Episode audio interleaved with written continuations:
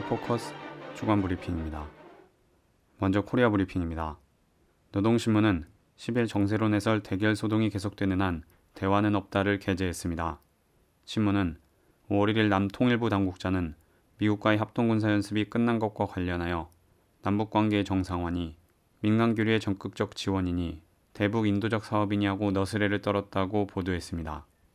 이어 불과 얼마 전까지만 해도 우리에게 총뿌리를 내대고 경멸이니 응징이니 하면서 피를 물고 덤벼들던 대결광들이 갑자기 낯색을 바꾸어 민간교류 추진이니 뭐니 하며 노죽을 부리는 것은 실로 역겹기 그지없다고 비난했습니다.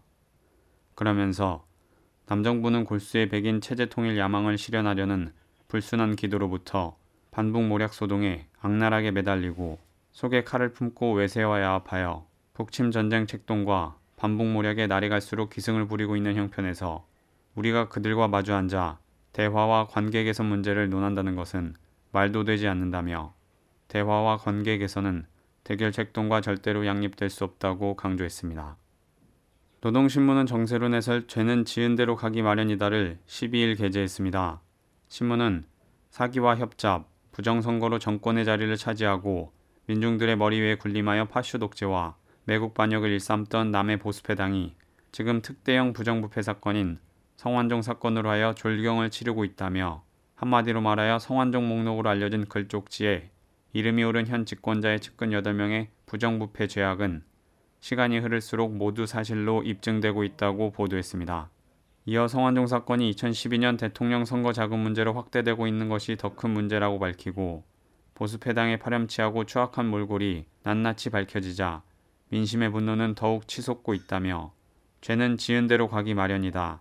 이제는 남의 보수패당이 그 용납 못할 죄악의 대가를 단단히 치를 때가 되었다고 주장했습니다.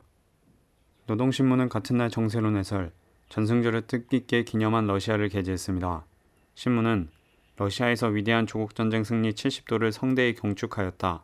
러시아의 전국 각지는 환희와 격정으로 차넘쳤다고 보도했습니다. 이어 러시아 사람들의 가슴 가슴은 지난 조국전쟁 시기 파쇼 독일을 반대하여 영용하게 싸워 자랑찬 승리를 이룩하고 조국의 영예를 떨쳐온 민족적 긍지와 자부심으로 충만되어 있었다고 전했습니다. 또 지난 9일 수도 모스크바의 붉은 광장에서는 위대한 조국전쟁 승리 70돌 경축 열병식이 성대히 진행되었다며 러시아의 전국 각지와 해외에서도 전승절을 축하하는 경축 집회와 시위 행진들이 진행되었다고 보도했습니다. 이어서 남코리아 브리핑입니다. 합동참모본부가 북위 13일 오후 9시 백령도와 연평도 인근 북방 해역에서 함포 및 해안포 사격을 실시했다고 밝혔습니다. 합참은 북위 이날 오후 9시부터 10시 25분까지 백령도 동북방 NLL 북쪽 약 2km 부근 해상으로 함포와 해안포 130여 발을 발사했다고 전했습니다. 북은 이날 사전에 서남전선 사령부 전통문을 통해 5월 13일 15시부터 15일 24시까지 백령도와 연평도 일대 북방 한계선 이북 지역에서 포사격 훈련을 진행한다며 장산곳 남쪽 해상과 등산곳 서쪽 등 두 구역에서의 포사격 훈련을 통보했습니다. 홍준표 경남지사가 11일 기자회견을 열고 경선 자금 1억 2천만 원은 부인의 비자금이라며 성완종 전 경남기업 회장이 윤승모 전 부사장을 통해 전달한 1억 원이 2011년 한나라당 대표 경선 기탁금으로 쓰였다는 검찰의 판단에 반박했습니다. 홍 지사는 이어 이 돈은 자신이 1995년부터 11년간 변호사 활동을 하면서 번 돈이라며 2008년 한나라당 원내대표 겸 국회 운영위원장으로 있을 때 매달 4, 5천만 원씩 나오던 국회 대책비를 쓰고 남은 돈을 생활비로 준 것을 모은 것이라고 주장했습니다. 또 2012년 12월 도지사 재보궐선거 당시 공보지원 단장을 역임한 박주원 전 안산시장이 성완종 전 회장하고 통화하는데 윤승모 전 부사장을 통해 자신의 캠프에 1억 원을 뜻하는 큰 거 한 장을 전달한 것처럼 이야기한 것이 있는데 그게 배달 사고였다는 것이라고 말했습니다. 계속해서 1억 원이 공천원금이라는 의혹과 관련 17대 총선 공천심사위원 시절 영남 지역 한 의원이 국회 사무실로 찾아와 5억 원을 줄 테니 공천을 달라고 했고 이에 홍 지사는 내가 알기로는 16대 때엔 20억 원을 준 것으로 아는데 왜 5억 원이냐고 말하니 즉각 20억 원을 준다고 했다면서 그날 바로 공천심사위원회에 보고하고 공천 탈락을 결정했다고 말했습니다. 한편 성전 회장으로부터 3천만 원의 정치자금 수수 혐의를 받고 있는 이완구 전 총리도 14일 오전 10시쯤 검찰 특별수사팀의 피의자 신분으로 출석해 15시간가량 조사를 받았습니다.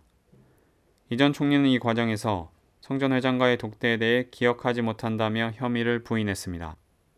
대법원 2부가 14일 오전 1991년 당시 전국 민족 민주운동 연합사회부장 김기설 씨의 유서를 대필하고 자살을 방조했다는 이유로 구속 기소돼 징역 3년을 선고받았던 강기훈 씨의 재심에서 무죄를 판결했습니다. 재판부는 검찰이 근거로 삼았던 필적을 감정한 결과 유서의 필체와 강기훈 씨의 필체가 다르다고 판단해 무죄를 확정했습니다. 이어 강기훈의 쾌유와 명예회복을 위한 시민 모임은 대법원 선고 뒤 기자회견을 열고 당연한 결과지만 감격보다는 비통할 뿐이다라는 입장을 밝혔습니다. 가남 투병 중인 강기훈 씨는 이날 법정에 출석하지 않았습니다.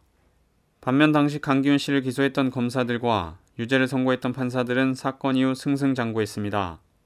계속해서 서울지검 강력부 주임검사였던 신상규 변호사는 광주 고검장까지 지냈으며 수사팀의 일원이었던 남기춘 변호사는 서울 서부지검장 등을 역임한 뒤 지난 대선 때 새누리당 정치쇄신 특위 클린 정치위원장을 지냈습니다. 더불어 또 다른 수사팀원이었던 곽상도 변호사는 박근혜 정부에서 민정수석을 지냈으며 당시 법무장관은 김기춘 전 청와대 비서실장이었습니다.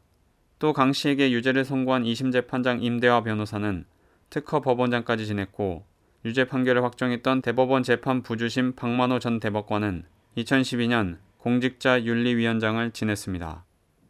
포스코 광양제철소 사내하청 업체인 이지테크 분회장 양옥원 씨가 스스로 목숨을 끊었습니다. 양 분회장은 새들의 먹이가 되어서 내가 일했던 곳에 들어가 보고 싶다. 똘똘 뭉쳐 끝까지 싸워서 정규직화 소송, 해고자 문제 꼭 승리해달라는 유서를 남겼습니다. 또 박근혜 대통령의 동생인 박지만 이지그룹 회장 앞으로 남긴 글에는 당신은 기업가로서 갖춰야 할 기본조차 없는 사람이다고 비판했습니다. 고인은 1998년에 입사해 2006년에 노조를 만들었지만 50명의 노조원이 모두 탈퇴하는 등 노조에 혼자 남게 된 뒤 2011년 4월 해고됐습니다. 이후 법정 소송 끝에 이겨 지난해 5월 복직했으나 회사 측은 특별한 업무를 주지 않은 채 CCTV가 설치된 사무실에 배치했습니다. 한편 금속노조 광주 전남지부와 포스코 사내하청 지회는 이날 오후 성명서를 발표하고 포스코와 이지테크의 노동 탄압과 열사의 죽음에 대한 사과를 요구하며 끝까지 투쟁해 나갈 것이라고 밝혔습니다. 자주 통일과 민주주의를 위한 코리아연대 회원들이 청와대 앞 진격 투쟁에 성공했습니다. 민주주의 수호 공안 탄압저지 시국 농성을 129일째 이어가던 코리아연대 지영철 전 공동대표와 한지은 회원은 16일 오후 5시 45분경 청와대 앞 분수대까지 진격해 부정선거로 당선된 박근혜는 퇴진하라 구호를 외치고 플랑카드를 펼쳤습니다. 이에 경찰들은 당시 동행 취재 중인 21세기 대학뉴스 여기자의 사진 촬영을 막고 코리아 연대 회원 2명과 여기자를 함께 연행하는 폭거를 자행했습니다. 특히 연행 당시 남자 경찰이 여기자를 뒤에서 껴안으며 몸을 밀착하는 등 성추행을 자행해 충격을 주고 있습니다. 현재 이들은 종로서에 수감 중입니다. 한편 코리아 연대는 회원 2명과 여기자 1명을 불법 폭력 연행한 종로경찰서 규탄 석방 촉구 기자회견을 당일 밤 9시 30분에 종로경찰서 앞에서 진행했습니다. 회원들은 불법으로 권력을 쟁취한 자가 대통령으로 버젓이 앉아있는 세상이다. 성완종 불법 대선 자금 사건을 보더라도 관건 금권 선거가 이뤄졌음을 알 수 있다. 박근혜는 불법으로 대통령 권좌를 찬탈한 정치 쿠데타를 일으킨 주범이라고 박 정권을 규탄하고 우리를 잡아가면 잡아갈수록 더욱 강고하게 투쟁할 것이라고 단호하게 밝혔습니다. 잠시 후 밤 10시경 경찰들은 해산경고 방송도 없이 평화적으로 기자회견을 진행 중이던 코리아연대 회원들을 또다시 무차별로 폭력 연행했습니다. 이에 기자회견은 아수라장이 됐고 코리아연대 회원 4명과 일반 시민 1명이 불법적으로 폭력 연행됐습니다. 끝으로 국제브리핑입니다. 영국 군사전문지 제인스 디펜스 위클리가 이란이 SLBM 잠수함발 탄도미사일 발사 시험에 성공한 것으로 보인다고 보도했습니다. 주간지는 이란 혁명 수비대 해군은 지난 2월 25일부터 27일 사이 위대한 예언자 9호라는 이름의 해상훈련에서 SLBM 발사 시험을 진행했다고 전했습니다. 이와 관련 이란 혁명 수비대 해군 소장 알리 파디비는 이란 관영 TV와의 인터뷰에서 이번에 발사한 성공한 무기는 전략 무기다. 그 성격이 매우 특별하다며 미국인들이 쳐들어올 수 없도록 하고 우리의 미래를 보장할 것이라고 말했습니다. 한편 최근 북코리아의 SLBM 발사 시험 장면이 위성에 여러 차례 포착된 것과 이란의 SLBM 발사 시험 성공이 우연이 아니라는 관측이 나오면서 이란 해군의 SLBM이 북으로부터 제공받은 미사일 기술로 만들었을 가능성도 제기되고 있습니다. 일본 아베 정권이 집단 자위권 행사에 필요한 법률 재개정안을 14일 확정하기로 하자 이에 반대하는 일본 시민단체 등의 목소리가 높아지고 있습니다. 이날 오전 시민단체 관계자 500여 명은 도쿄도 총리 관저 주변에 모여 안보법 재정비에 반대하는 시위를 벌였습니다. 이들은 시위에서 전쟁을 가능하게 하는 법안은 필요 없다.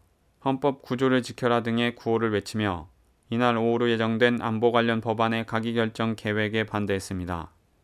계속해서 도쿄신문은 피스윙이라는 시민단체가 가기 결정이 무효임을 주장하는 소송을 낼 예정이라고 보도했습니다.